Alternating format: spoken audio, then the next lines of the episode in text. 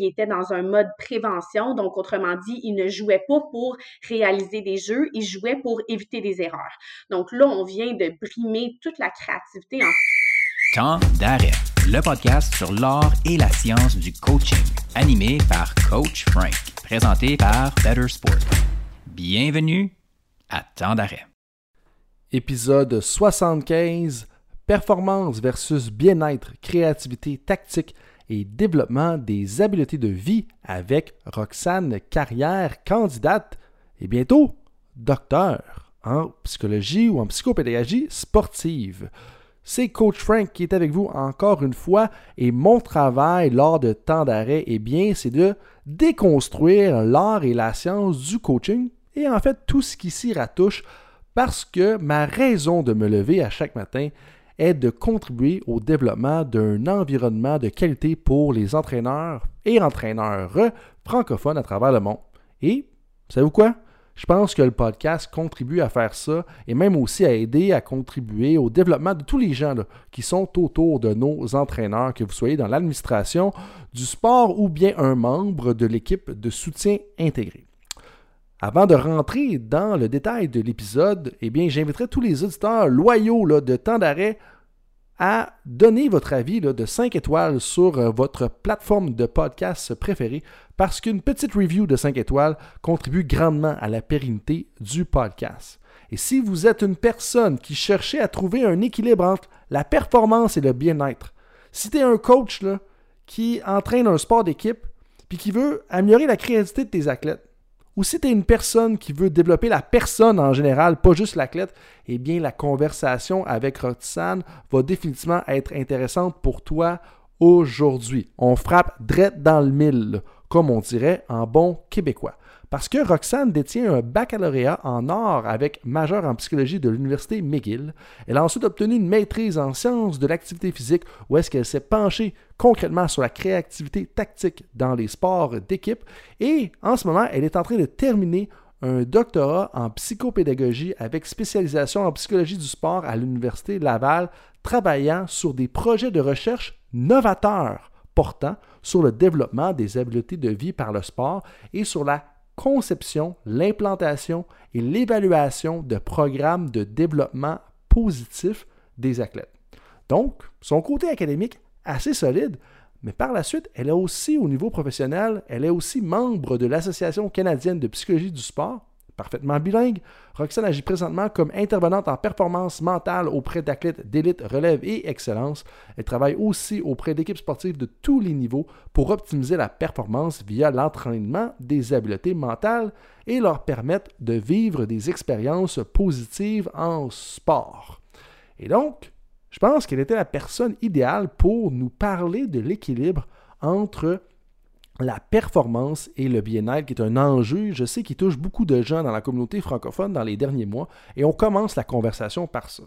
Ensuite, on touche à son mémoire de maîtrise qui couvrait, comme je l'ai dit précédemment, la créativité tactique dans les sports collectifs, pour ensuite prendre la majeure partie du temps pour discuter des nuances et de l'application des habiletés de vie dans les différents contextes sportifs.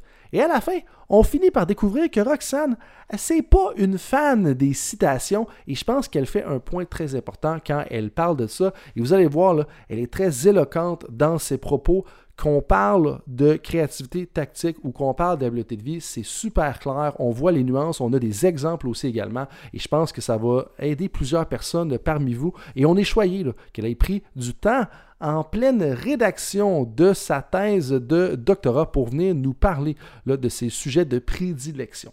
Là-dessus, je vous souhaite un bon podcast et merci à tout le monde d'être avec moi dans l'aventure de Temps d'arrêt. Roxane, bienvenue à Temps d'arrêt. Merci de me recevoir. Ben, merci à toi de venir partager tes connaissances durant la fin de ta thèse de doctorat. Là, je sais que tu es en sprint là, en ce moment pour terminer, c'est bien ça? Oui, exact. Donc, le sprint final euh, après cinq ans de travaux de recherche euh, acharnés. Mais oui, c'est le fun de voir le résultat final euh, après là, ce travail de longue haleine. Oui, longue haleine, effectivement, pour euh, les gens qui ne se situent pas. Ben, on parle d'au moins, généralement, au moins quatre ans, des fois cinq, des fois six. Là. Donc, il y a beaucoup de travail là-dedans. Mais justement, là, pour te rendre à ce point-là, qu'est-ce qui t'a accroché dans le sport à un jeune âge? On en parlait un petit peu en, pré-entrevue. Tu as fait plusieurs sports. Euh, je pense que tu as une carrière quand même assez longue où tu as joué longtemps au soccer. Qu'est-ce qui t'a accroché un peu dans, dans le sport, puis même de poursuivre tes études dans quelque chose qui est relié à ça? Oui, euh, ben, j'ai toujours été une fille super active. Euh, j'ai pratiqué là, plusieurs sports euh, en grandissant. Entre autres, j'ai joué au soccer pendant 20 ans. J'ai fait natation, plongeon également, patin artistique. Donc, j'ai toujours été un peu allumée par la pratique sportive. jamais à des niveaux élites, mais j'aimais quand même un bon niveau de compétition. Puis, quand j'ai commencé mes études universitaires, j'ai commencé en fait mes études en psychologie, donc psychologie davantage clinique. Et euh, bon, il y a des gens qui savent là, dès, leur jeune âge qu'ils veulent faire, ils veulent devenir un médecin, pompier, peu importe. Euh, moi, j'y allais vraiment selon mes champs d'intérêt, donc j'avais pas une idée précise de ce que je voulais faire, mais j'étais passionnée par le domaine de la psychologie et plus particulièrement la psychologie positive. Donc, il y a un courant de psychologie où euh, on va vraiment s'intéresser aux forces, aux potentiels des individus pour les maximiser. et ben, j'avais jamais pensé en fait de pouvoir combiner psychologie et sport ensemble euh, jusqu'à ce que je participe euh, à un cours à l'université où on avait invité euh, Dr. Wayne Halliwell qui est ensuite devenu là, mon superviseur de maîtrise et j'avais vraiment été passionnée par le travail qu'il faisait. on avait pris quelques moments pour se rencontrer, puis c'est à ce moment-là que mon aventure vraiment en préparation mentale a débuté. Donc j'ai fait ma maîtrise, puis ensuite j'ai continué au doctorat. Mais justement, dans la présence de Wayne Halliwell dans un de tes cours et tes discussions par la suite, qu'est-ce qui t'avait fasciné un petit peu de ça? Parce que euh, ça me fait penser un peu à un collègue avec lequel tu as co-autoré un, un paper là, pour faire une mauvaise traduction mm-hmm. française, mais euh, avec Martin Camiri, qui était en psychologie d'ailleurs, qui a, qui a transigé par la suite un peu plus dans la psychologie en lien avec le sport. Euh, qu'est-ce qui t'a fasciné au départ? Parce que de dire, OK, là, dans la psychologie peu, puis d'un coup, après ça, je m'en vais en psychologie reliée justement au sport, c'est une autre chose. qu'est-ce qui t'a fasciné un petit peu là-dedans? Oui, ben, tu sais, je dirais, euh, le côté euh, psychopathologie, de travailler un peu sur euh, les faiblesses des gens, ça m'attirait moins. Moi, ce qui m'intéressait, c'était plus le côté motivationnel, fixation d'objectifs, tu sais, comment vraiment optimiser le potentiel des individus. c'est ça qui m'intéressait parce que pour moi, le sport, c'est vraiment c'est un véhicule pour justement développer des habiletés, puis pas juste sur le plan athlétique, mais vraiment développer quelqu'un, développer un individu par la pratique sportive. Euh, je pense que c'était ce côté-là qui m'allumait un petit peu plus là, euh, dans l'alliage psychologie-pratique sportive. Qu'est-ce que ça veut dire optimiser le potentiel des individus? Je trouve que c'est une expression qui est très concise, qui est, bien, qui est vraiment bien dit en fait. en même temps, euh, qu'est-ce que ça veut dire par là? Euh, ben, tu sais, souvent, euh, on, va penser que, euh, par exemple, j'inscris mon enfant dans un sport d'équipe, ben, il va nécessairement apprendre à communiquer avec ses coéquipiers ou il va nécessairement apprendre à faire du travail d'équipe. Mais en fait, le fait d'inscrire nos jeunes dans un sport, ben, ça peut mener à des conséquences autant positives que négatives.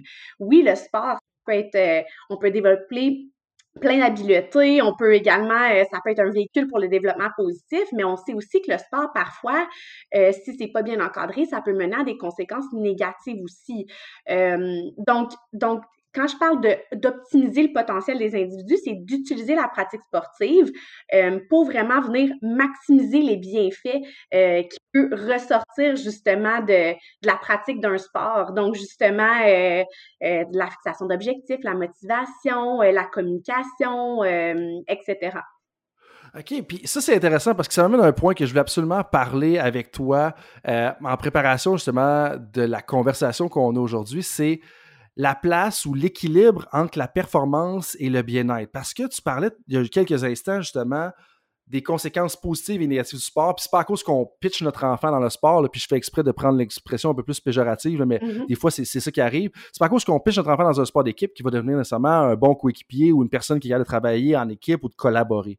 Euh, mais là, ça, moi, ça me fait penser à un peu l'équilibre entre la performance et le bien-être? Ou est-ce que c'est-à-dire que c'est pas à cause qu'on inscrit notre, enfant ou un athlète ou un, jeune adulte dans un, ou participe à un sport qui va justement développer les deux? toi, justement, là-dessus, c'est quoi un peu ta perspective sur l'équilibre entre la performance et le bien-être? Parce qu'en bout de ligne, il y en a même qui se posent la question en ce moment, est-ce que c'est vraiment possible?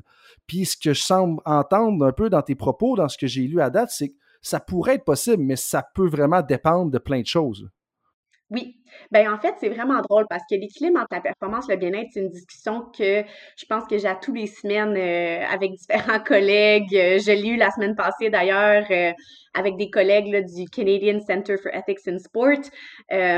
et pour une raison que, bref, qu'on ignore, peut-être que c'est des vieilles mentalités également, mais il y a énormément d'entraîneurs pour qui l'objectif de performance et l'objectif de bien-être, ou ce que je vais appeler plaisir en sport, euh, sont des objectifs qui sont incompatibles.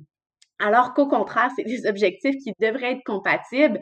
Euh, et si on regarde les athlètes qui sont devenus performants, qui jouent à des niveaux professionnels, ces athlètes-là ont nécessairement continué la pratique de leur sport parce qu'ils ont eu des expériences positives à un jeune âge.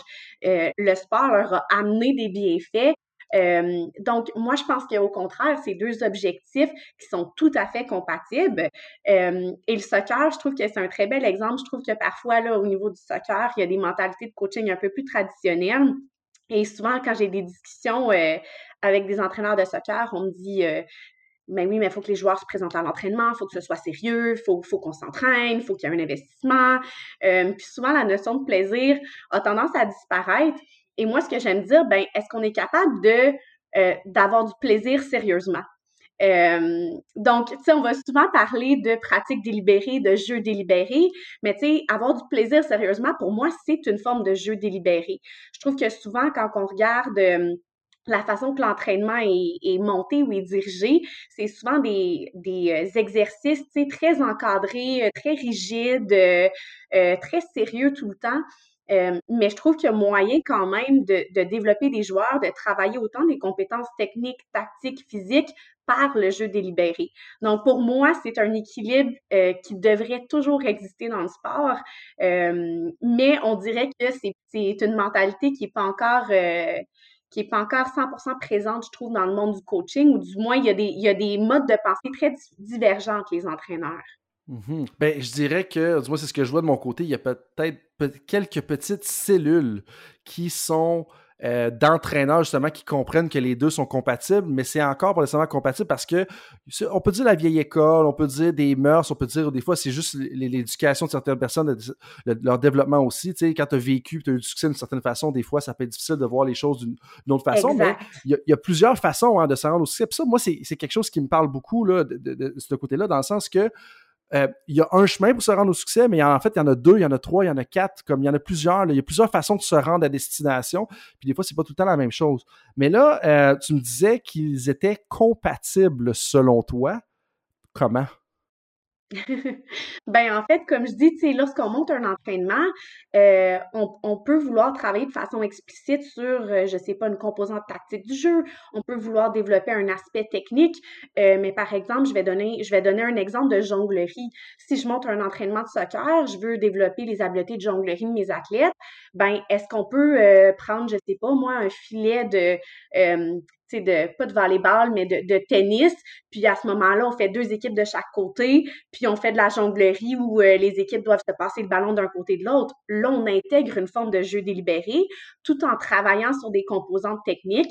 Ça devient beaucoup plus motivant pour les athlètes, beaucoup plus fun. On sort du cadre habituel d'entraînement, euh, mais on travaille quand même les compétences qu'on cherche à développer. Donc, c'est ça que je veux dire par, tu sais, euh, euh, comment intégrer le, plaisir dans une forme d'entraînement un peu plus délibérée aussi. Puis, c'est intéressant ce point-là que tu me dis parce qu'il y a un, de mes des entraîneurs avec lesquels je collabore très régulièrement, puis il me dit tout le temps, la première affaire qu'il faut régler, c'est la motivation.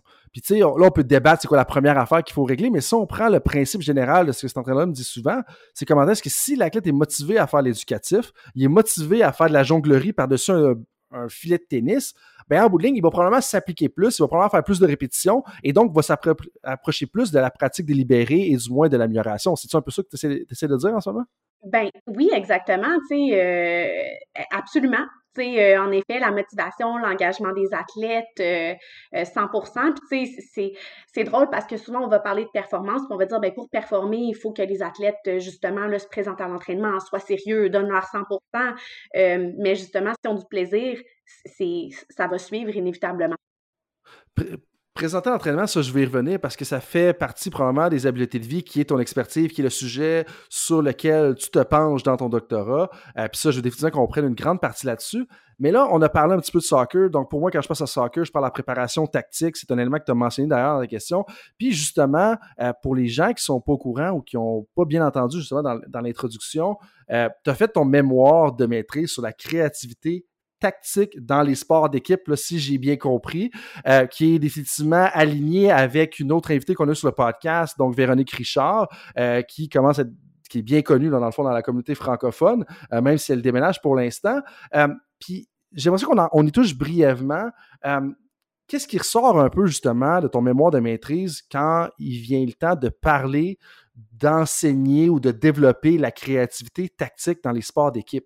Parce que ça, c'est un enjeu. Tu sais, je veux dire, demain, euh, si je dis à des entraîneurs de hockey, des entraîneurs de basketball, des entraîneurs de soccer que on peut faire quelque chose pour rendre nos athlètes plus créatifs, euh, je pense qu'il y en a beaucoup là, qui vont être euh, à tes lèvres ou du moins qui vont porter très attention à ça parce que c'est un enjeu de rendre les gens ou nos athlètes créatifs au point qu'ils sont capables d'aller au-delà du système et de répondre à des problèmes inconnus. Fait bref, je suis curieux de savoir qu'est-ce qui ressort un petit peu de ton mémoire de maîtrise. Oui, ben oui, absolument. Euh, ça va me faire plaisir d'en parler, même si ça fait déjà quelques années. Euh, pour faire une introduction, en fait, euh, Véronique Richard, qui est une, une amie, une collègue à moi, étudiait la créativité tactique au moment où j'ai commencé ma maîtrise. Et elle étudiait la créativité tactique davantage dans les sports individuels, donc notamment au patin artistique. Et moi, étant ben, davantage une fille de sport d'équipe, comme j'ai dit, parce que j'ai longtemps joué au soccer, je trouvais ça intéressant de faire le parallèle avec les sports d'équipe et plus particulièrement ce que j'appelle les sports d'invasion. Donc, un sport d'invasion, c'est un sport où on doit envahir le camp adverse pour marquer un but. Donc, on peut penser entre autres euh, euh, au soccer, au basketball, euh, alors que d'autres sports comme le volleyball où on reste chacun de notre bord ou le football où c'est des, des séquences de jeux arrêtées, ne seront pas considérés comme des sports d'invasion. Et la raison pour laquelle je trouve intéressant de regarder la créativité tactique dans les sports d'invasion, c'est que la dynamique de jeu, elle est continue. Euh, donc, contrairement, comme je dis, au football ou au tennis, où on a des séquences arrêtées, ben, un joueur de soccer ou de basketball doit continuellement s'adapter à l'environnement qui est changeant. Et ça, quand on entraîne des athlètes, ben oui, on peut entraîner des athlètes sur des séquences de jeu euh, fermées ou prédéterminés. Euh, mais je trouve que c'est pas la, meilleure façon de les aider parce que c'est un peu déconnecté, en fait, du contexte réel de, performance ou de compétition. Donc, c'est ça qui a motivé à la base mon désir d'étudier la créativité tactique. Euh, et en fait, ce qu'on a remarqué, ça a été une étude très euh, explorative. Donc, on a euh, fait des entrevues ou des entretiens, excuse-moi, avec des athlètes qui provenaient d'équipes universitaires dans différentes universités à, Montréal. Et on avait demandé aux entraîneurs, en fait, d'identifier les athlètes qui jugeaient le plus créatifs selon des critères précis, puis la définition de ce qu'est la créativité tactique. Donc, il fallait justement qu'il y ait une, flexibilité dans les décisions de l'athlète, une rareté. Donc, l'athlète qui va aller euh, amener une espèce de l'aspect de nouveauté dans les décisions qu'il prend, donc qui ne choisit pas tout le temps le même jeu dans la même situation. Euh, et ensuite, on a fait des entretiens. Et ce qui est ressorti de ces entretiens-là, euh, c'était entre autres par rapport à l'entraînement, le fait d'avoir des, des exercices, en anglais on dit des open-ended drills. Euh, donc, des exercices où on va donner un, on va donner l'objectif de l'exercice à l'athlète, mais on va pas lui dire comment exécuter ou comment arriver à l'objectif final. Donc, autrement dit, euh, tu pars de tel endroit, ton objectif, c'est de mettre la balle dans le but, mais après ça, tu choisis la séquence que tu veux pour y arriver. Euh, donc, lorsqu'on utilisait des, des, exercices comme ça qui étaient c'est ça, où, où, on laissait un peu une autonomie à l'athlète pour arriver à l'objectif final. Ça, c'était une des composantes qui encourageait, entre autres, le développement de la créativité. Ce qu'on remarquait sinon, c'était aussi euh, le fait de, modifier euh, les, d'amener des contraintes, donc de modifier, par exemple, euh, la grandeur du terrain, de modifier, euh, par exemple, la grosseur du ballon, euh, de modifier l'espace, de modifier le nombre de joueurs. Donc, on vient vraiment poser des contraintes auprès des athlètes pour les amener à penser de façon divergente. Donc, justement, d'amener des solutions créatives sur le terrain, puis des challenger un petit peu parce que c'est sûr que si on met un athlète tout le temps dans la même situation, mais ça devient facile après ça de trouver une réponse à cette situation-là. On est habitué. Donc, ça, ça faisait partie des éléments, entre autres, qui contribuaient au développement de cette créativité tactique-là. Euh, c'est vraiment intéressant comme réponse. Puis il y a plusieurs perches que tu m'as lancées euh, là-dedans. Mais là, il y en a une qui m'a surprise un petit peu, puis je veux t'entendre plus là-dessus modifier la grosseur du ballon. Fait de jouer avec un plus gros ballon un plus petit ballon peut avoir un impact sur la créativité. Euh, je suis juste curieux de savoir comment, puis comment est-ce que ça l'influence, ou, ou as-tu un exemple peut-être concret de ce qu'on peut faire avec ça?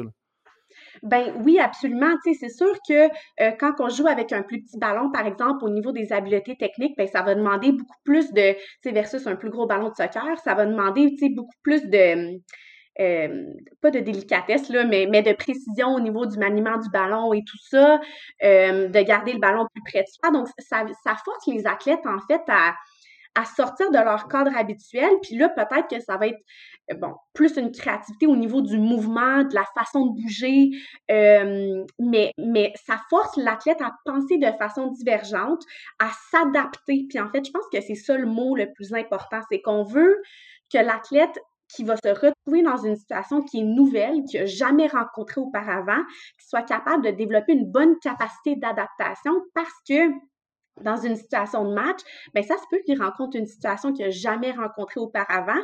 Et s'il a développé des bonnes stratégies d'adaptation, de coping, euh, ça va être beaucoup plus facile pour lui de réagir rapidement. Euh, donc voilà. Non, ça, me parle ce que tu dis parce que donc, c'est pas nécessairement qu'on veut le préparer parce que ça arrivera juste pas de jouer avec un ballon d'une dimension différente. C'est que l'athlète va être plus engagé dans l'éducatif ou dans la simulation de match qu'on va jouer si le ballon est différent. Et donc, s'il est plus engagé cérébralement, cognitivement, dans la tâche, potentiellement, quand il va arriver dans une situation de match qui demande un peu plus d'engagement, ou il va être plus engagé cérébralement, collectivement, ça va l'amener à être meilleur à résoudre des problèmes. C'est un peu ça ou je suis complètement dans le champ ici? Là? Ben, le mot-clé, c'est résoudre des problèmes. C'est exactement ça qu'on veut. On veut amener l'athlète à être en recherche de solutions et que ces solutions lui arrivent plus rapidement parce que justement, il a été exposé euh, à des contextes ou des situations en entraînement où il a été forcé à trouver des bonnes solutions pour s'adapter à la situation qui lui était présentée. Donc, c'est vraiment résolution de problèmes, euh, c'est ça le mot qu'on cherche. Puis ça, ça revient à un point important qu'on a déjà mentionné à quelques reprises dans peut-être deux, trois autres podcasts, mais que je pense que les entraîneurs aujourd'hui, et particulièrement dans les sports d'équipe, doivent comprendre, c'est à quel point on doit être des, en anglais on utilise l'expression problem setter, donc on doit bien définir des problèmes. L'expertise, c'est pas tant de, notre expertise en, tant qu'entraîneur n'est pas tant de résoudre les problèmes, et plutôt de définir des problèmes, de présenter des problèmes à nos athlètes, et là, nos athlètes, eux, leur tâche, et en bout de ligne, la compétence qu'ils doivent acquérir, si on se fait des propos et à d'autres conversations qu'on a eues dans le passé, c'est d'être capable de résoudre des problèmes qui ne savent pas vraiment euh, quand est-ce qu'ils vont quand, est-ce que ces problèmes-là vont arriver ou ça va être quoi les paramètres d'un problème dans un match? Exactement. C'est évidemment l'entraîneur doit toujours accompagner l'athlète. Donc évidemment, on ne crée pas une situation puis on laisse l'athlète ensuite sans encadrement ou il faut donner un, un, petit peu de supervision. Mais oui, l'objectif, c'est vraiment de de, de c'est ça, donner un exercice, de donner un cadre dans lequel on va poser une certaine contrainte ou euh, on va faire les choses de façon un petit peu différente, puis euh, l'athlète, après ça, doit trouver la solution là, euh, pour arriver à son objectif. Puis, tu sais, en ce moment, là, c'est entre autres les séries les séries au hockey là, de la NHL. mais tu sais, souvent, on va regarder des matchs, puis tu sais, bon, sans nommer de nom, mais moi, j'ai certains joueurs en tête qu'on va regarder. Et quand ils ont un échappé, ils vont toujours par la même feinte. Et ça, pour moi, je me dis, oh mon Dieu, ce joueur-là bénéficierait, tellement d'avoir euh, un entraînement axé sur la créativité ou, par exemple, à l'entraînement, on, le on, fait des échappées et on force l'athlète à choisir une feinte différente à chaque fois. Euh, donc là, justement, on vient, stimuler un peu cette créativité-là. Puis quand il se retrouve en situation de match, ben après ça, c'est plus facile pour lui de varier, euh, les, les, jeux qu'il va faire. Mais exact. Ou un autre exemple qu'on peut faire avec ça, c'est aussi, on peut faire, chaque joueur doit prendre une fin différente à chaque fois qu'il se présente justement lors d'une échappée, mais ça peut être aussi, on va faire une fin différente que toutes les autres fins que nos coéquipiers ont faites. Donc, si on fait une rangée, une ligne de 20 personnes qui vont faire une échappée contre le gardien de but, ben, tu n'as pas le droit de prendre une fin qui a été prise par, ou qui a été utilisée par les autres athlètes qui font partie de ton équipe. Donc, ça, juste ça, ça va les forcer à penser différemment et en même temps, moi, ce que je pense aussi que ça peut faire, c'est d'amener à observer davantage. Donc, ça va probablement améliorer leur capacité d'observation parce que tu vas regarder un peu, plus attentivement ce que les autres, en fait, tes, coéquipiers ont fait. Mais là, en lien avec, ce que tu as dit, euh, tu parlais comment est-ce que les entraîneurs jouent un rôle quand même important dans mm-hmm. le développement de cette créativité technique-là, euh, tactique-là, excuse-moi. Euh, puis justement, c'est quelque chose que tu mentionnais dans le mémoire de maîtrise que j'ai survolé en préparation, où est-ce que les entraîneurs semblent jouer un rôle beaucoup plus influent sur la créativité tactique que ce qui est présentement démontré dans la littérature. Euh, qu'est-ce que tu veux dire par le rôle influent que les entraîneurs jouent? Est-ce que c'est strictement au niveau de l'environnement? Puis qu'est-ce que tu veux dire par l'environnement ou c'est plus, euh, c'est plus complexe que ça un petit peu?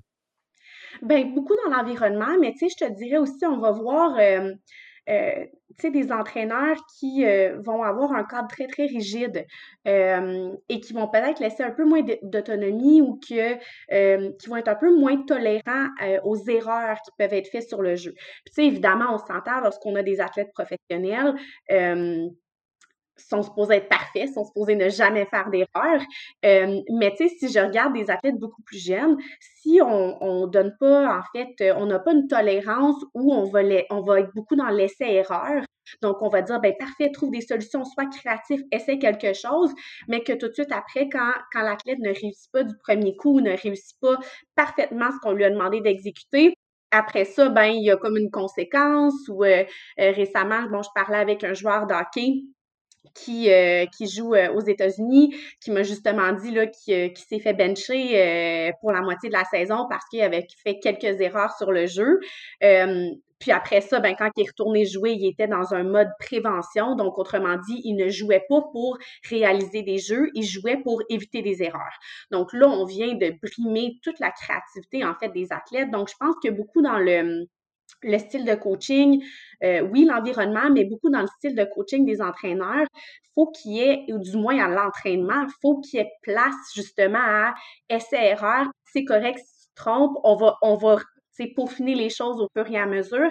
Mais euh, ça, je pense que justement de sentir qu'il y a une liberté, une autonomie de la part de l'athlète et que mon entraîneur va pas m'amener une conséquence si euh, j'essaie quelque chose de nouveau. Ça, je pense que c'est extrêmement important pour la créativité. Donc, euh, donc puis, en fait, ça m'amène beaucoup euh, au style de jeu. Donc, entre autres, là, quand je faisais mes entretiens pendant ma maîtrise, on remarquait qu'il y a certains entraîneurs, des entraîneurs au hockey qui me disaient Ah, ben moi, la créativité, oui, pour mes attaquants, aucun problème, mais pour mes défenseurs, c'est hors de question. Je veux que mes défenseurs aient une pensée convergente, ils respectent le style de jeu parce que, euh, ils ont un rôle défensif à jouer. Ce que je peux comprendre, je peux comprendre qu'un attaquant a probablement plus de liberté Évidemment, en défense, ben, on veut euh, sortir la rondelle, sortir le ballon le plus efficacement possible.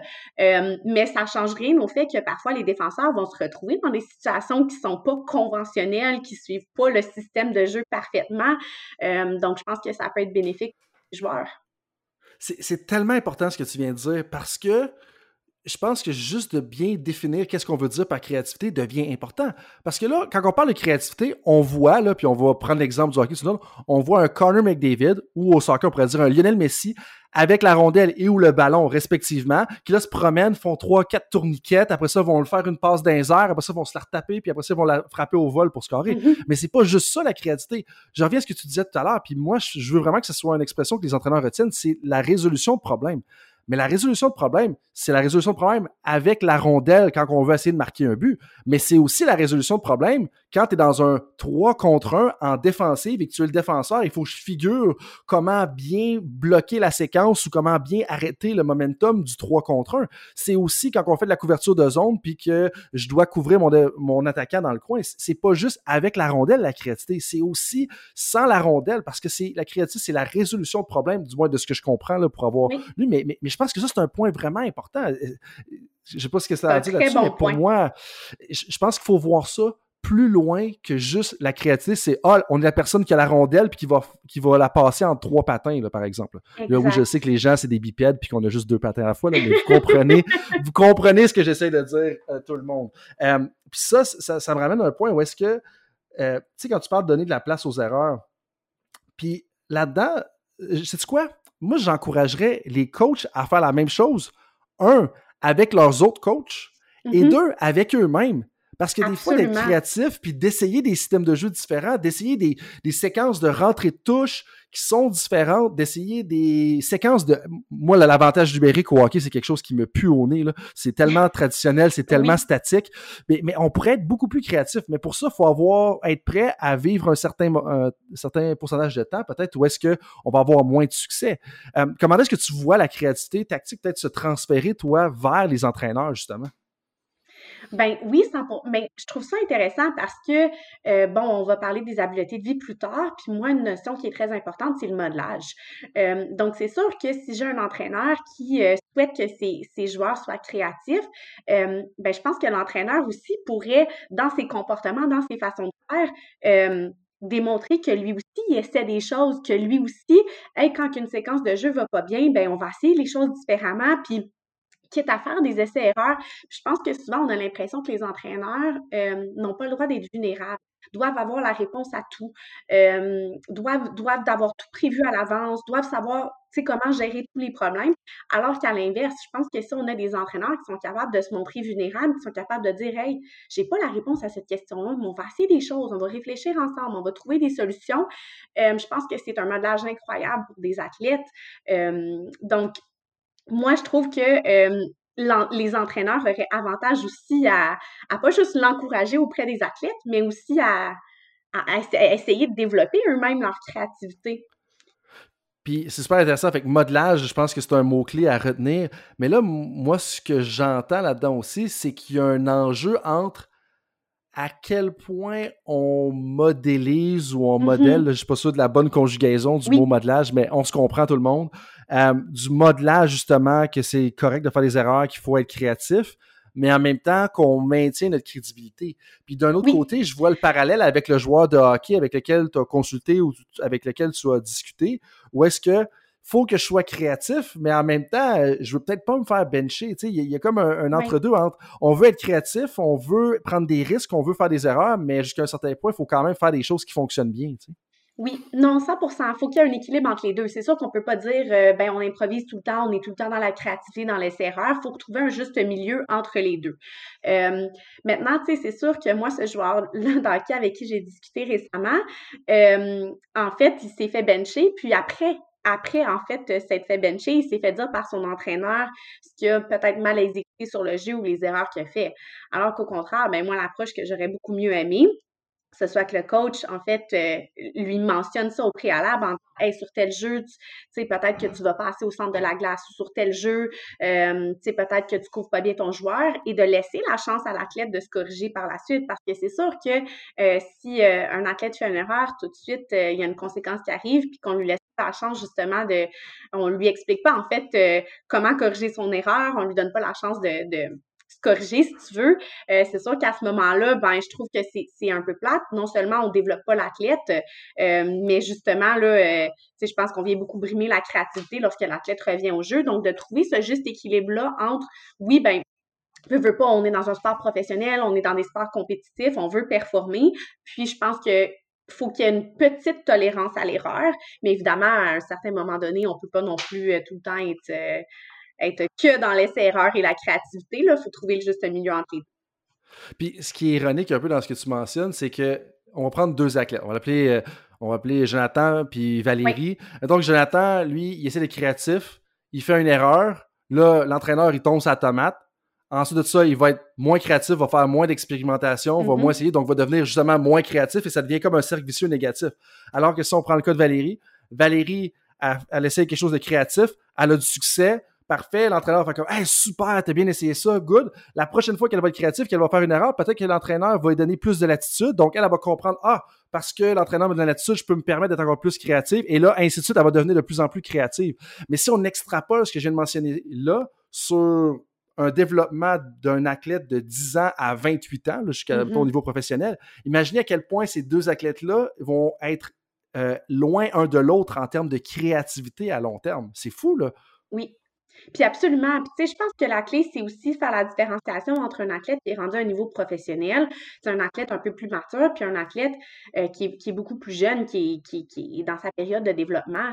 Euh, c'est sûr a rendu à un certain âge, à un certain niveau, tu sais, il y a des erreurs qu'on peut plus se permettre. Euh, mais, mais, mais je veux dire, un athlète de 10 ans, on ne peut pas lui demander la perfection. Je veux dire, il n'y a, a, pas autant d'expérience que l'athlète de 20, 30 ans. Donc, tu sais, il faut qu'on encourage. Je pense que c'est justement un jeune âge qui est le moment le plus important justement pour encourager le développement de cette créativité-là.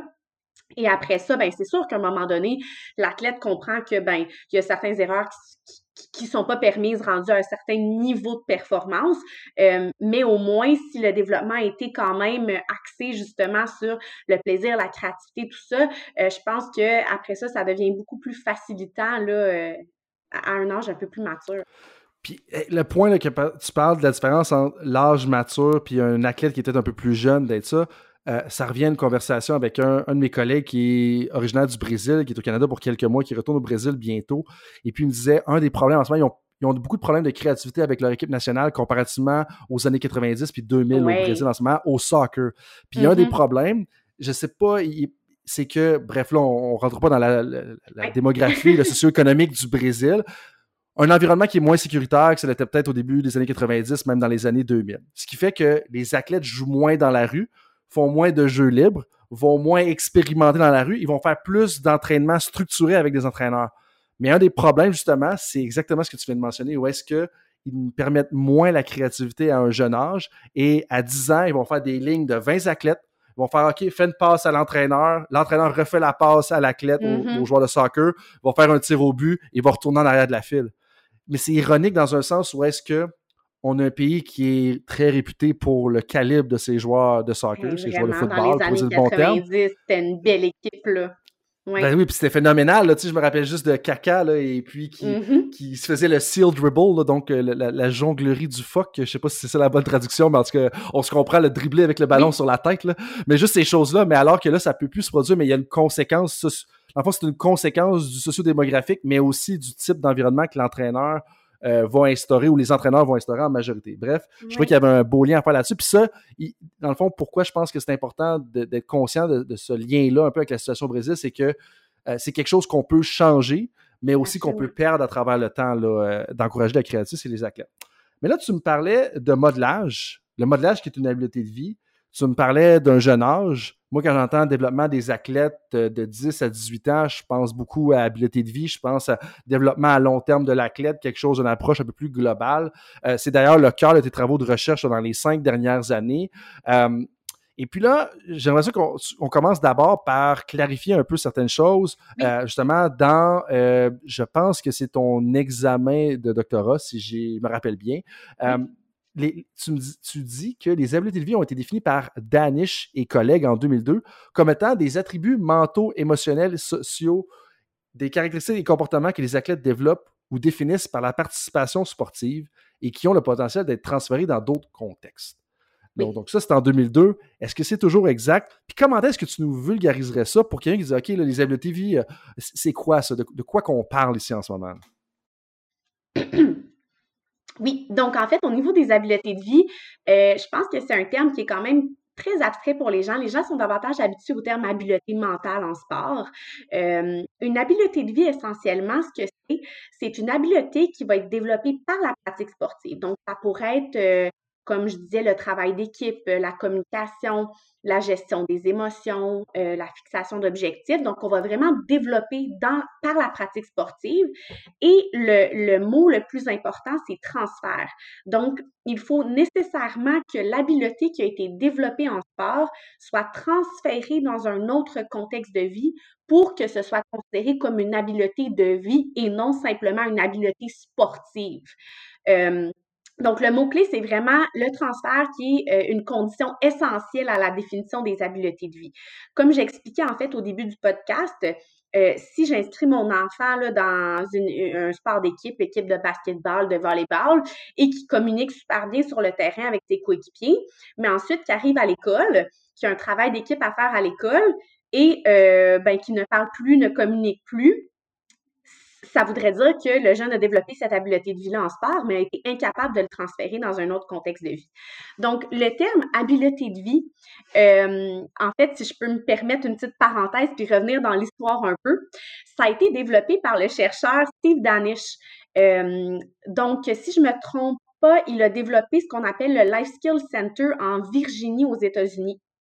Et euh, la raison pour laquelle il a développé ce centre-là, c'est qu'il travaillait avec des athlètes olympiques et paralympiques et il réalisait que quand les athlètes arrivaient en fin de carrière, ils étaient souvent euh, un peu déboussolés parce qu'ils avaient l'impression de, tout d'un coup finir leur carrière, transitionner sur le marché du travail et ils avaient l'impression qu'il n'y avait aucune compétence qu'ils avaient acquise en sport qu'ils pouvaient retransférer dans, leur nouvelle carrière, autrement dit. Et c'est pour ça qu'il a développé ce qu'on appelle le Life Skills Center. Euh, essentiellement, un athlète euh, qui, va compétitionner à un très haut niveau, ben, va nécessairement développer euh, une très bonne capacité à, à, gérer son temps. Va développer probablement euh, euh, des très bonnes habitudes de vie, euh, tout ce qui est hygiène de vie, alimentation, etc. Euh, va développer une très bonne capacité à gérer la pression de performance. Et ça, ben, c'est des habiletés qui se retrouvent dans le monde corporatif également. Donc, si je travaille pour une banque, je fais des grosses transactions, ben, il faut que je sois capable de bien gérer la pression de performance. Si je travaille en équipe au travail, ben, il faut que je sois capable de communiquer, de, d'être un bon team player. Donc, nécessairement, les habiletés que je développe en sport sont tout aussi utiles dans un autre contexte, mais il faut que je sois capable de faire ce transfert-là. Donc, euh, voilà pour la petite histoire des habiletés de vie, puis d'où ça vient. Euh, puis l'idée, c'est justement que le sport permette de développer pas juste des habiletés sportives, mais des habiletés de vie chez les athlètes. Et puis, moi, de te poser la question, pour dire la question qui tue peut-être, qu'est-ce qui influence justement le transfert? Parce que j'entends déjà plusieurs athlètes et ou entraîneurs qui étaient anciennement des athlètes mm-hmm. qui me disent Ah, ben c'est vrai, en bout de ligne, j'ai plein d'affaires que j'ai appris durant le sport, mais que j'ai juste pas réalisé que je pouvais transférer dans mon travail par la suite, comme gérer la pression de performance, parce que euh, gérer la pression de jouer un match devant 12 000 personnes, euh, des fois, on, oublie qu'il y a un lien avec gérer une présentation orale devant 60 collègues, par exemple. Euh, donc, qu'est-ce qui influence ce transfert, puis comment est-ce qu'on peut l'encourager? Parce que je pense que ça, ça devient l'enjeu en bout de ligne.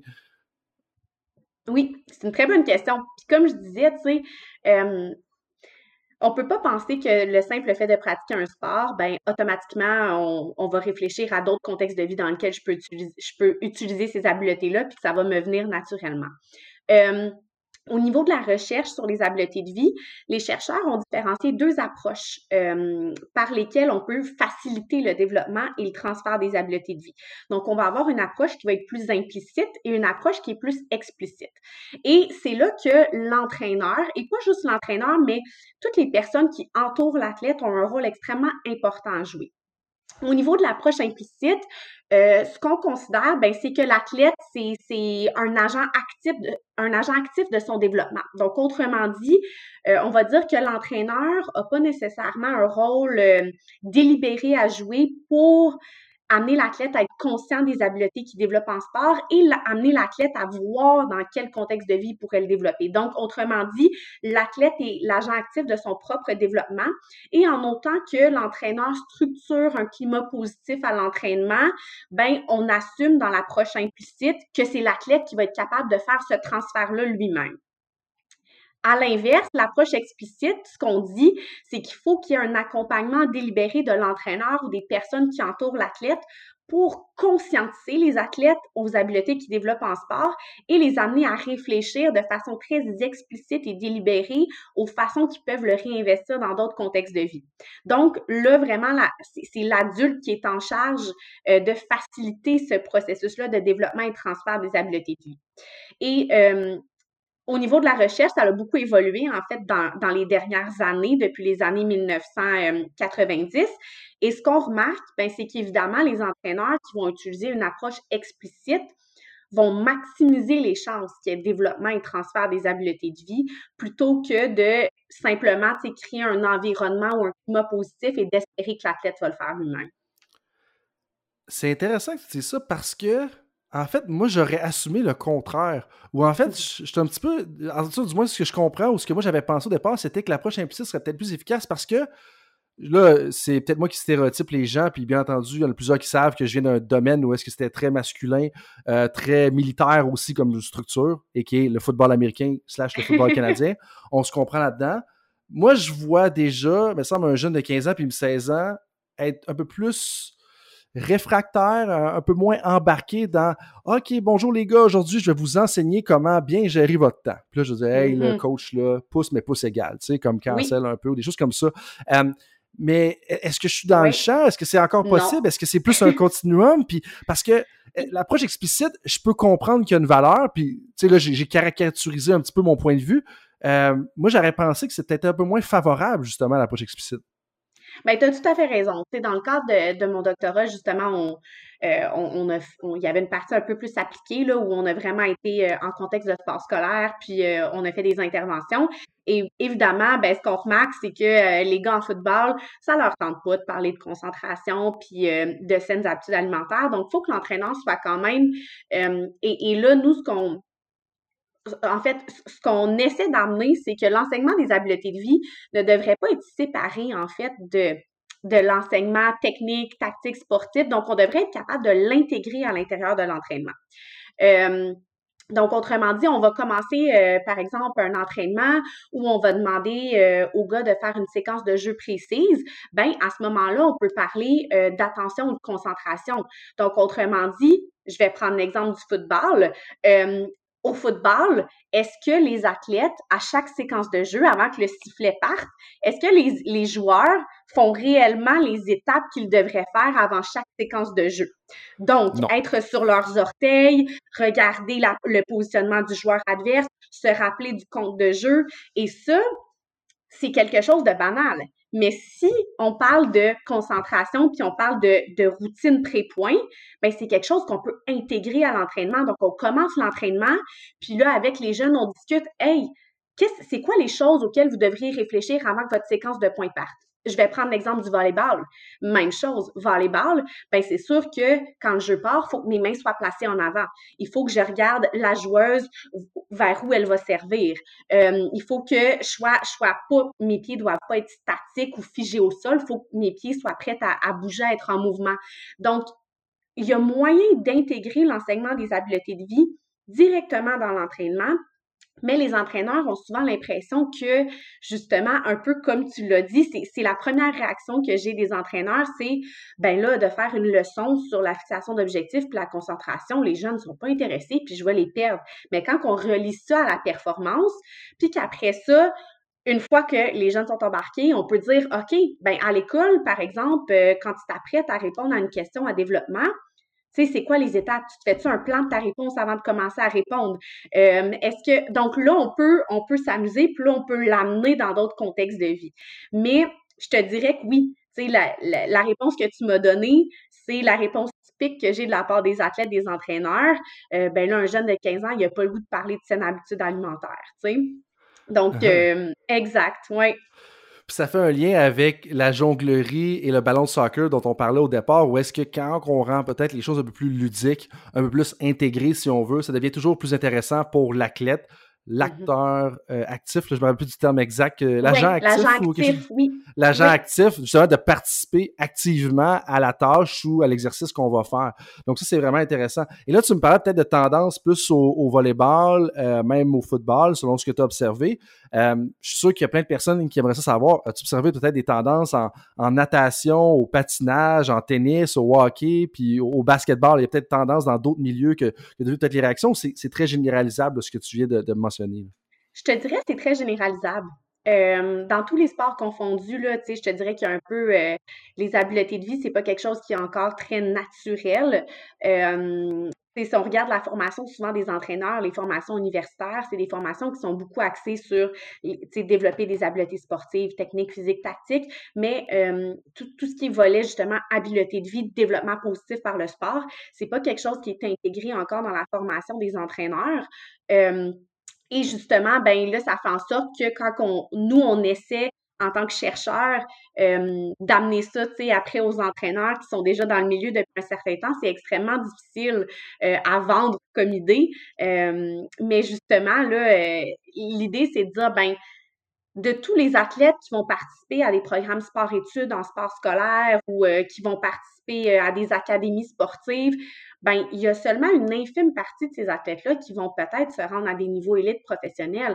Pour les autres athlètes, leur expérience sportive, ça va être ça va être formateur pour le reste de leur vie et à ce moment-là, ben on voudrait que leur expérience sportive leur ait amené certaines habiletés de vie qu'ils vont pouvoir réinvestir après ça au travail, à l'école, à la maison, peu importe. Mais vois-tu, ça, euh, je rajouterais même une couche là-dessus. Je trouve ça très vénérable, si c'est euh, un bon mot, là, que tu défends un peu ce côté-là, du côté que, OK, euh, c'est-à-dire que la plupart ne vont peut-être pas se rendre au niveau professionnel ou aux performances, mais en même temps, je pense même pas qu'on a besoin de mettre les deux en opposition. Au même titre que performance et bien-être. Puis l'exemple que je vais donner là-dessus, puis qui me parlait beaucoup tout à l'heure euh, quand tu me parlais un petit peu de la, routine de préparation avant les Jeux. Donc, je, t'ai mm-hmm. dit non. Je pense clairement que c'est pas tous les athlètes. Combien d'athlètes, exemple au football ou au basketball, ne vont pas se rappeler la situation du match quand une nouvelle situation commence? Donc, mm-hmm. je veux dire, il y a plein d'athlètes qui jouent des matchs de football pendant longtemps, qui ont aucune idée quand le jeu commence, c'est quoi le down and distance, donc c'est quoi l'essai et la distance à faire. Donc, ça, mm-hmm. là, pour moi, c'est un, c'est given que de travailler là-dessus, ça va clairement aider.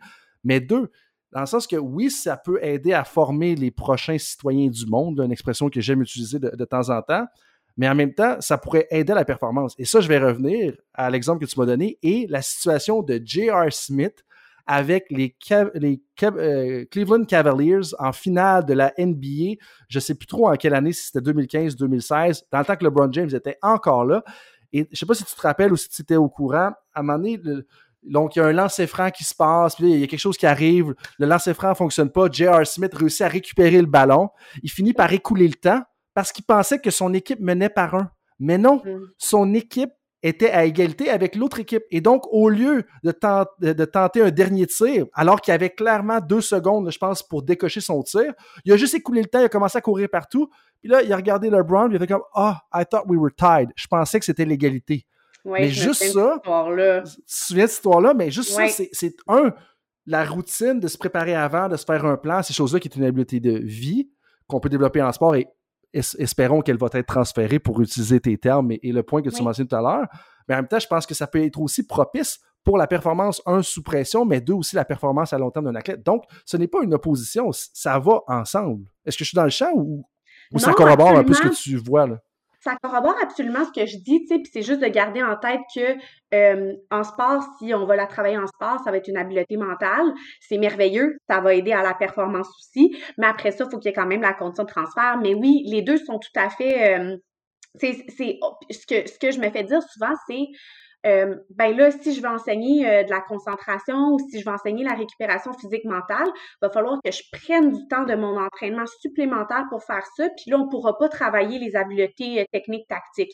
Donc, c'est comme si, encore une fois, les deux, c'est pas compatible. Mais au contraire, c'est super compatible. Il faut juste, mais je pense que ça demande un travail, une planification supplémentaire de l'entraîneur qui peut-être pas encore, tu sais, dans, dans, les habitudes. Mais les deux sont tout à fait compatibles, absolument, 100% puis là, moi, de te ramener à tantôt quand tu faisais euh, l'opposition, là, moins tu contrastais entre l'approche. Oui, exactement, exactement. C'est là que je m'en allais. Euh, donc là, donc l'explicite est favorable. Comment est-ce qu'on peut mettre de l'avant les deux? Euh, qu'est-ce qui est important à considérer, peut-être même quand on veut mettre de l'avant plus l'approche implicite aussi? Oui. Ben en fait, euh, je vais peut-être aussi continuer là, sur ma, ma, mon idée principale. Avant, on voyait vraiment une dichotomie entre les deux. Donc, on voyait vraiment une dichotomie entre l'approche implicite et explicite. Il y avait des gens qui étaient plus fervents de l'approche implicite, d'autres plus de l'explicite. Et euh, au fil des années, en fait, les chercheurs ont, ont, développé un continuum. Donc, on ne voit plus les deux en opposition, mais davantage un continuum. Donc, un entraîneur qui voudrait chercher à intégrer l'enseignement et le transfert des habiletés de vie dans son sport pourrait commencer implicite et progressivement se rendre à des pratiques plus explicites. Et là, je vais donner des exemples pour être un peu plus concret. Mais au niveau implicite, on va avoir une approche qui va être plus réactive. Donc, autrement dit, je vois une situation à l'entraînement qui est un teachable moment qu'on va appeler. Donc, situation à l'entraînement où occasion parfaite pour parler d'une habileté de vie avec un athlète. Euh, et là, j'en profite, donc je suis davantage en mode réaction.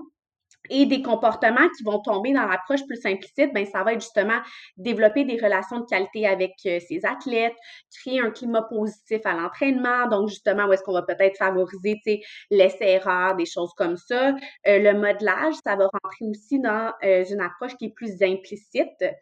Et plus qu'on va progresser, qu'on va vers des comportements plus explicites, ben là, à ce moment-là, ça va être, par exemple, de faire un entraînement et d'avoir une discussion sur une habileté de vie. Donc, on fait un entraînement où on a beaucoup euh, travaillé la communication, puis on prend un cinq minutes à la fin de l'entraînement pour faire un debriefing. Hey, comment ça s'est passé? Qu'est-ce que vous avez trouvé difficile?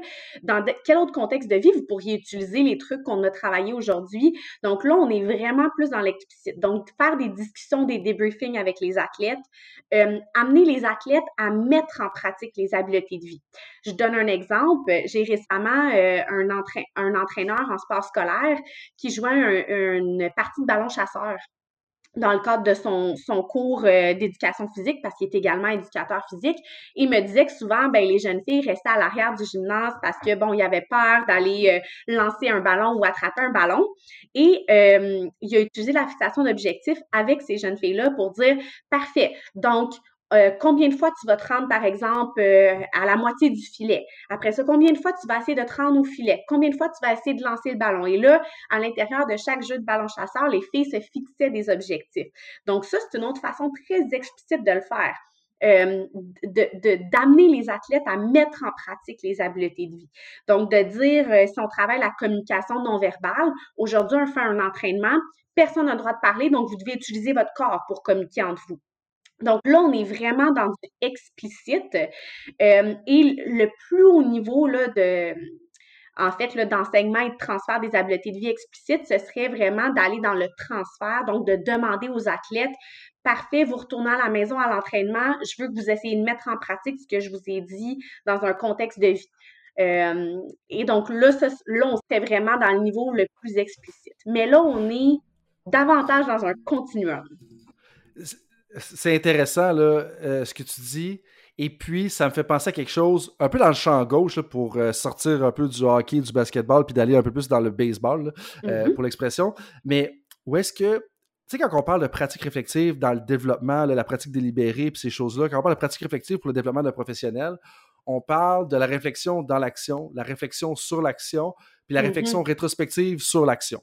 Donc, réflexion dans l'action, pour situer les gens qui nous écoutent, en bout de ligne, c'est OK, je coach, je prends euh, trois secondes dans ma tête pour penser à ce qui s'est passé puis changer un peu le cours des choses. Réflexion sur l'action, je finis ma séance d'entraînement. Après ma séance d'entraînement, je vais prendre un papier puis je vais écrire ce que j'ai pensé. Là, je le sommaire, là, ça peut être plus complexe puis plus structuré que ça. Puis réflexion rétrospective sur l'action, c'est après trois semaines, après une saison, je vais prendre le temps de décortiquer ce qui s'est passé dans ces trois mois-là, ces trois semaines-là, pour voir comment est-ce que j'ajuste les choses pour avancer. Mais il y a comme un lien. Moi, je vois la même structure se décliner dans ce que tu viens de me mentionner, où est-ce qu'on peut travailler les habiletés de vie dans le milieu de l'action durant la pratique. On peut le faire un peu en dehors de la séance d'entraînement, mais on peut aussi pousser nos athlètes à le faire après une période de temps, dire OK, là, dans la prochaine semaine, je veux que vous essayiez de mieux communiquer avec vos frères et sœurs et vos parents à la maison.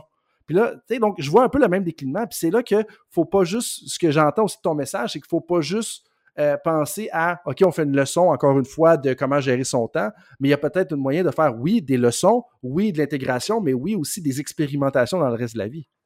Absolument. Ben oui, puis c'est absolument, c'est un bon point. Puis comme n'importe quel enseignement, euh, je pense qu'on ne peut pas s'attendre à faire un enseignement spontané et que ça reste euh, ça, ça, ça reste ou ça continue de se développer chez les athlètes. Il faut qu'il y ait un suivi qui est nécessaire. Euh, je vais prendre l'exemple de la fixation d'objectifs. Donc, dans le cadre de mon doctorat, quand il y a eu une intervention euh, qui a été faite sur la fixation d'objectifs, donc des entraîneurs ont fait remplir des fiches de fixation d'objectifs à des élèves athlètes. Donc, il y avait des objectifs en sport et des objectifs à l'école on avait des objectifs fixés sur le processus, donc des objectifs, euh, par exemple, en sport qui étaient techniques, physiques, tactiques. Puis à l'école, par exemple, dans un cours de langue, ben, il y avait des objectifs euh, à l'écrit, à l'oral, puis en lecture. Fait que là, on avait une structure similaire où est-ce que le transfert était très explicite euh, et les jeunes ont rempli ces fiches d'objectifs-là. Mais ce qui est arrivé, c'est que lorsqu'on a fait des entretiens avec les jeunes à la fin de l'année, les jeunes nous ont dit Ah, ben c'était super le fun, on a rempli notre fiche de fixation d'objectifs, mais mes entraîneurs, mes enseignants sont jamais revenus dessus. Ils ont pris ma feuille, fait que je me souvenais même plus de mes objectifs. Donc, au final, l'intervention spontanée n'a pas vraiment été bénéfique dans le sens qu'ils ont été sensibilisés à la fixation d'objectifs, mais tout le côté de le mettre en pratique, d'assurer ce suivi-là manquait. Donc, 100% il faut, on peut pas euh, s'attendre à faire que des interventions spontanées. Il faut parfois revenir puis tu je vais parler d'expérience. Quand je travaille en préparation mentale avec des athlètes, on va travailler sur certaines habiletés mentales, mais souvent, j'ai à me répéter, on a à retravailler ou revenir sur le discours interne ou la fixation d'objectifs parce que euh, ben, la nature humaine oublie ou euh, on a tendance à peut-être pas le mettre en pratique aussi souvent qu'on voudrait. Donc, 100 tu as tout à fait raison. Puis ça, ça revient à quelque chose d'autre. Faire moins, mais faire plus de suivi. C'est comme dire, arrêtez d'avoir 46 règlements, ayez trois règlements, mais assurez-vous que vos règlements soient suivis. Là, on parle pas nécessairement d'habileté de vie, mais exemple, dans les habiletés de vie, que ce soit la fixation d'objectifs, la concentration, peut-être que des fois, on serait mieux d'en faire moins, donc en quantité de mm-hmm. nombre d'habiletés de vie qu'on va cibler, mais de s'assurer de faire des suivis là-dessus. Parce qu'en bout de ligne, un, si on fait un suivi, les gens vont potentiellement plus l'améliorer, puis vont pouvoir bâtir et mieux l'intégrer. En fait, pour utiliser le terme que tu as mentionné tout à l'heure, on va faire les bonnes choses, donc faire le mm. transfert en dehors du sport, donc à la vie de tous mm-hmm. les jours. Mais l'autre affaire, tout le monde a déjà écouté, par exemple, un podcast une deuxième fois ou lu un livre une deuxième fois. Puis je pense que tout le monde va être d'accord que la deuxième fois que tu lis un livre, tu ne comprends pas les mêmes choses que la première fois que tu l'as lu. Puis ça, c'est un point important. Quand tu vas faire un suivi, tu vas probablement comprendre un peu plus, un peu plus profondément comment est-ce que la mm-hmm. fixation d'objectifs s'applique, un, à ton sport, mais deux, à ton cours d'espagnol ou d'allemand, et trois, à la vie en général. Absolument, 100% Donc, euh, c'est jamais perdu. C'est jamais du travail perdu. Puis ça, ça m'amène à un point que, je veux. Euh, je pense qu'il est important pour les entraîneurs parce que là, je suis sûr que s'ils sont rendus à ce point-ci dans la conversation, euh, je pense qu'ils vont être tous d'accord qu'il faut travailler sur les habiletés de vie. Ils vont voir le lien entre performance bien-être, ils vont voir le lien entre développement de l'athlète, développement de la personne et qui est le développement des habiletés de vie. Euh, tu en as nommé quelques-unes des exemples. On a parlé de modelage, on a parlé de communication, on a parlé de gestion de son temps, gestion de pression. Quoi d'autre? Juste peut-être des exemples rapido presto d'habileté de vie qu'un entraîneur pourrait travailler? De quoi qu'on parle quand on parle d'habileté de vie en tant que tel? Ben, c'est très large, tu sais, comme je dis, c'est, ça peut être des attributs, des caractéristiques, des compétences. Euh, euh, donc, tu sais, ça peut être l'éthique de travail, par exemple. Euh, ça peut être les comportements sécuritaires en sport. ça peut être j'essaie de réfléchir là, mais euh, n'importe quelle habileté, autrement dit, qu'on pourrait développer par la pratique sportive, le leadership, le travail d'équipe, ça, gestion des émotions, gestion des pensées, n'importe quelle habileté, autrement dit, qui, qui se développerait dans un contexte sportif et qui pourrait être transférée dans un autre contexte. Puis est-ce que on pourrait rentrer là-dedans présentation orale?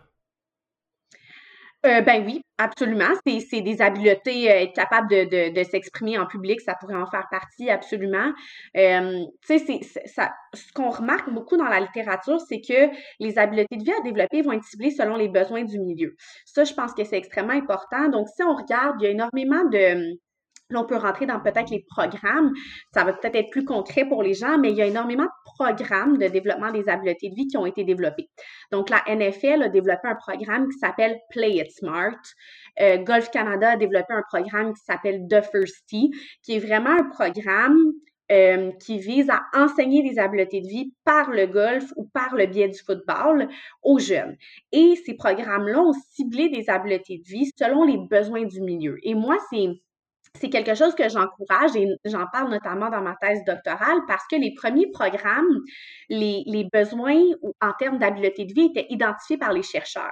Donc, les chercheurs qui créaient les programmes disaient, ah, on va travailler euh, sur la fixation d'objectifs ou la responsabilité euh, sociale. Mais ce besoin-là ne correspondait peut-être pas à ce que les jeunes voulaient développer ou avaient besoin de développer. Et donc là, moi, un des, des points que, sur lesquels j'insiste beaucoup là, dans ma thèse doctorale, c'est euh, de faire une évaluation des besoins. Et ça, c'est tout simple, ça peut se faire de façon très informelle. Je veux dire, un entraîneur peut questionner ses jeunes, faire passer un petit questionnaire, quelles habiletés dans une liste en particulier qui a peut-être identifié au préalable, vous aimeriez travailler. Et à ce moment-là, ben, on vient vraiment développer des interventions qui sont basées sur les besoins du milieu. Tu sais, je vais prendre des exemples, ça peut varier selon le type de sport. Si, euh, par exemple, euh, je, suis un joueur de basketball ou de soccer, ben peut-être que le travail d'équipe et la communication, c'est super important pour moi. Si, à l'inverse, je suis une patineuse artistique, ben peut-être que pour moi, c'est le discours interne qu'il faut beaucoup que je travaille, un discours interne plus positif, plus constructif. Donc, ça, ça peut dépendre du sport, ça peut dépendre des besoins des athlètes, des individus. Ça peut dépendre du milieu aussi. Est-ce que c'est sport scolaire, sport compétitif? Euh, donc, ça, c'est quelque chose qui, est à considérer, mais essentiellement, on, peut travailler sur n'importe quelle habileté de vie, mais je pense qu'elle doit être ciblée selon les besoins du milieu. Adaptée selon les personnes, selon l'environnement et tout ça. Et puis là, tu as parlé de quelques-uns des programmes. Euh, c'était des programmes américains. Est-ce qu'il y a des programmes peut-être canadiens, euh, français, belges, des programmes peut-être dans la francophonie même qui se démarquent, qui semblent avoir quand même un impact, qui sont bien adaptés justement aux besoins de leur milieu? Je sais qu'il y a eu un programme qui s'appelle Bien dans mes baskets, qui a été développé entre autres par une chercheure à l'Université de Montréal. Donc, qui est davantage dans la francophonie. Euh, dans le cadre de mon doctorat aussi, on en a, bon là, là je peux pas voler le punch trop trop, il n'est pas encore finalisé, mais on a développé un, puis on, je sais que ma, ma superviseure de recherche travaille fort là, avec euh, la RSEQ là, au niveau provincial, tout ça. Euh, mais sinon, en effet, je dirais que la majorité des programmes ont été développés aux États-Unis. Euh, Golf Canada on a développé, c'est un des quelques programmes qui ont été développés, entre autres ici au Canada. Euh, et sinon, ben, on commence à voir différents pays en Europe euh, qui s'intéressent, entre autres, au développement positif. il y a un chercheur, Dr Santos au Portugal, en ce moment, là, dans les dernières années, qui a publié énormément sur le sujet et qui a développé un programme de surf qui est un sport très populaire au Portugal. Donc, euh, lui, il a développé un programme de surf basé sur les habiletés de vie. Donc, ça commence à faire son chemin euh, à travers tranquillement l'Europe. Euh, mais oui, il y a vraiment eu un gros mouvement aux États-Unis. tranquillement, je dirais, dans la dernière décennie, ça commence à, se répandre un petit peu là, de façon plus mondiale. Puis, c'est intéressant parce que pour moi, c'est un enjeu tellement important parce que un, le sport, c'est un moyen, ce n'est pas une fin. Ça, c'est ma mm-hmm. croyance personnelle. Oui, ça peut être une fin dans le sens qu'on peut réussir, faire notre vie là-dedans. Effectivement, on peut se rendre au plus haut niveau. C'est une possibilité. Mais deux, ça s'applique pas juste. Puis ça, j'aimerais t'entendre là-dessus. Puis ça va être ma dernière question avant qu'on rentre dans les questions éclairs. On a parlé beaucoup des, jeunes jusqu'à un certain point. Là. Euh, mais de ce que je comprends du milieu du sport professionnel, qu'on parle de la NFL, de la CFL, de la NHL, de la MLS, je pense que même les athlètes à ce plus haut niveau-là gagneraient probablement, un, en performance, deux, en bien-être, mais trois, probablement gagneraient plus d'argent s'ils étaient capables d'avoir une meilleure ou un meilleur transfert des habiletés de vie parce que de bien gérer ta carrière en dehors de la patinoire, en dehors du court, en dehors du terrain de soccer, ça peut t'aider à avoir une plus longue carrière. Puis tu sais, on, parle de Sidney Crosby, puis je suis sûr qu'on pourrait trouver des contre-exemples, mais prenons Sidney Crosby puis LeBron James. Euh, c'est quand même des personnes qui semblent avoir une vie assez équilibrée jusqu'à un certain point, puis jusqu'au point que la vie d'un sportif professionnel peut être équilibrée. Et mm-hmm. je pense pas que c'est étranger au fait que ces deux personnes-là, excusez-moi là, si j'ai pas d'exemple plus féminine, peut-être qu'on pourrait dire Christine Sinclair là, pour aller du côté féminin. Euh, mais, mais, mais, je pense pas que c'est étranger au fait que ces personnes-là aient aussi longues carrières à un aussi haut niveau. 100 Ben oui, tu sais, parce que on a développé l'individu au-delà de l'athlète. je pense que c'est mm-hmm. ça, on développe l'individu au-delà de l'athlète qui fait en sorte qu'ultimement, ben, euh, la personne n'est pas juste bonne sur le terrain, sur la patinoire, mais la personne est, est bonne dans différents contextes de vie, justement. Tu sais, ça peut être aussi nono que souvent on voit des athlètes professionnels en conférence de presse euh, après le match euh, sont des super athlètes sur le terrain, mais euh, parfois ils ont la difficulté à répondre à certaines questions, ils sont peut-être pas super à l'aise. donc 100%. Puis à l'inverse, on voit d'autres athlètes qui sont super à l'aise, qui font preuve de leadership sur le terrain, mais en dehors du terrain aussi. Mm-hmm. donc absolument, on parle de l'individu au sens global. Puis on souhaiterait euh, tous que tous les athlètes professionnels soient aussi à l'aise que toi pour répondre aux questions. Je pense que tu as fait ça euh, avec excellence justement depuis les derniers 60 minutes. Ce qui m'amène un peu plus dans les questions éclairs, juste pour que les gens apprennent un peu plus à, te connaître de un, deux, euh, voir un petit peu à, quoi tu réfléchis, à quoi tu penses pour les prochaines mm-hmm. années, un peu dans le, milieu, dans le monde du sport. la première question que j'aurais pour toi, c'est euh, selon toi, toi qui baignes un peu dans le développement des habiletés de vie, dans la psychologie sportive également, en tant que consultant en performance mentale, euh, qu'est-ce qui va devenir un avantage compétitif dans le monde du sport dans les dix prochaines années, selon toi? Et c'est une bonne question. Euh, ben, en fait, je pense qu'en ce moment, il y a, c'est drôle, je disais un article qui est sorti récemment, bon, qui peut paraître péjoratif, mais qui disait que beaucoup d'entraîneurs auraient avantage à retourner sur les bancs d'école euh, parce que les, nouvelles générations d'athlètes, puis il y a des études qui se font là-dessus euh, sont très différentes des anciennes générations. L'accès aux médias sociaux, entre autres, euh, donc tout ce qui est les Gen Z, la façon d'interagir avec ces athlètes-là est très différente. Euh, donc, je, pense que dans, l'approche de coaching, euh, il va y avoir un, petit changement dans la façon qu'on communique avec nos athlètes, dans la façon qu'on... Euh, tout ce qui est faire preuve d'empathie, d'intelligence émotionnelle, tout ça, je pense que c'est des thématiques qui vont devenir très, très importantes pour pouvoir amener ces nouvelles, ces nouvelles générations d'athlètes-là à se développer positivement, mais aussi à performer euh, donc ça, je pense que c'est quelque chose qui va être appelé à évoluer. C'est que les entraîneurs, euh, peut-être par le passé, avaient l'impression que leur rôle, c'était vraiment davantage d'enseigner, tu sais, faire l'instruction du sport, d'enseigner le sport. J'ai l'impression qu'en ce moment, le rôle de l'entraîneur va bien au-delà de ça. Euh, avec la nouvelle génération d'athlètes, c'est vraiment des accompagner, des écouter. donc, je pense que le rôle de l'entraîneur va être appelé à changer un petit peu dans les, dans les années. Euh, définitivement. Euh, quand tu penses à quelqu'un qui a réussi dans le monde du sport, à qui tu penses en premier et pourquoi? J'ai pas de réponse précise à cette question-là. Je pense qu'il y a énormément de gens, comme tu dis, qui ont réussi dans le sport de différentes façons. Euh, donc, je n'aurais pas de nom précis à te donner à ce niveau-là. Je pense que le, parcours de chacun est unique. Euh, et il n'y a pas de bonne ou de mauvaise façon. Il n'y a pas un exemple en particulier. Je pense qu'il euh, y a plusieurs grands athlètes, puis il y a des choses qu'on peut retirer de chacun, euh, des parcours de chacun de ces athlètes-là. OK. Et puis, si tu pouvais mettre une citation, que ce soit une citation populaire ou peut-être une citation de tes articles à, toi ou de ton doctorat à toi, sur un Jumbotron là, dans une arena, euh, ce serait laquelle? Puis qu'est-ce que tu aimerais que les gens comprennent? Je, vais répondre à ta question, en fait, euh, peut-être pas, de la façon que tu t'y attendrais. De façon créative? Oui, de façon créative. Euh, j'ai j'ai parfois de la misère avec certaines citations. En fait, je pense que chaque citation doit être bien contextualisée. Et je dis ça parce que euh, si on regarde dans des vestiaires de entre autres, euh, je le sais, par exemple à Ottawa ou même euh, au Canadien de Montréal, on voit des citations dans les vestiaires comme No excuses, pas d'excuses. Ou on va souvent entendre des citations comme No pain, no gain.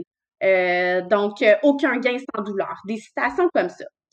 Et moi, j'ai un peu de misère avec ça parce que je comprends l'intention derrière. L'intention, elle est bonne. C'est de dire, ben, on donne son 100% à chaque fois, pas d'excuses. Euh, mais en même temps, ça crée une certaine culture du sport où, puis là, je vais parler d'un point de vue purement préparation mentale, psychologie du sport. Euh, certains athlètes ont l'impression que c'est c'est pas correct d'avoir une mauvaise journée ou c'est pas correct de faire une erreur parce qu'il n'y a pas d'excuse, il n'y a pas d'erreur permise. On crée une culture du sport qui n'est pas tout le temps saine, à mon avis. Euh, donc, je dirais qu'il faut faire très attention avec les situations. Il faut tout le temps qu'elles soient bien contextualisées euh, parce que justement, parfois, là, euh, ça, peut, ça peut amener l'athlète, ça peut amener un certain, un certain inconfort pour l'athlète qui, avant tout, est humain.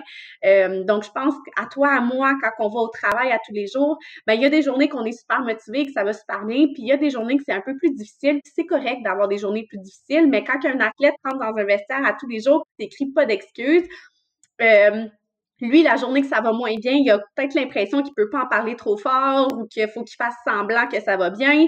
Donc, euh, oui, je réponds, je, réponds à ta question en fait dans le sens complètement opposé, mais je te dirais que moi, je fais très attention avec euh, des citations comme ça, tout formulées. Je pense qu'ils doivent toujours être bien contextualisés parce que ça peut avoir un effet pervers, si je comprends bien ce que tu dis. Exactement, oui.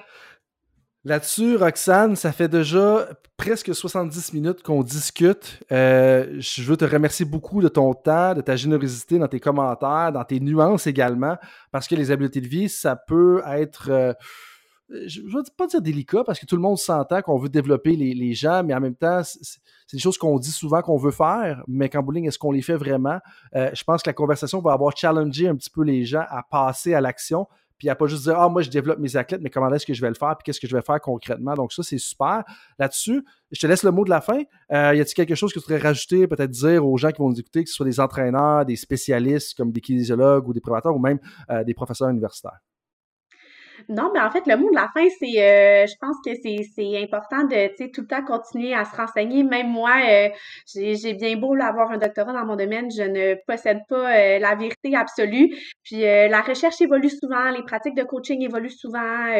Euh, tous nos domaines d'expertise évoluent souvent. Donc, je pense que c'est juste important d'être euh, d'être à l'affût de ce qui sort, des nouvelles pratiques et de garder une ouverture d'esprit, même si parfois euh, on est bien canté dans nos connaissances, nos façons de faire, de garder une ouverture d'esprit peut-être par rapport c'est ça, aux, nouvelles données qui ressortent, aux nouvelles pratiques, aux nouvelles recommandations. Euh, évidemment, je pense qu'on on, peut tous faire preuve de jugement, puis après ça, on, en prend, on en laisse.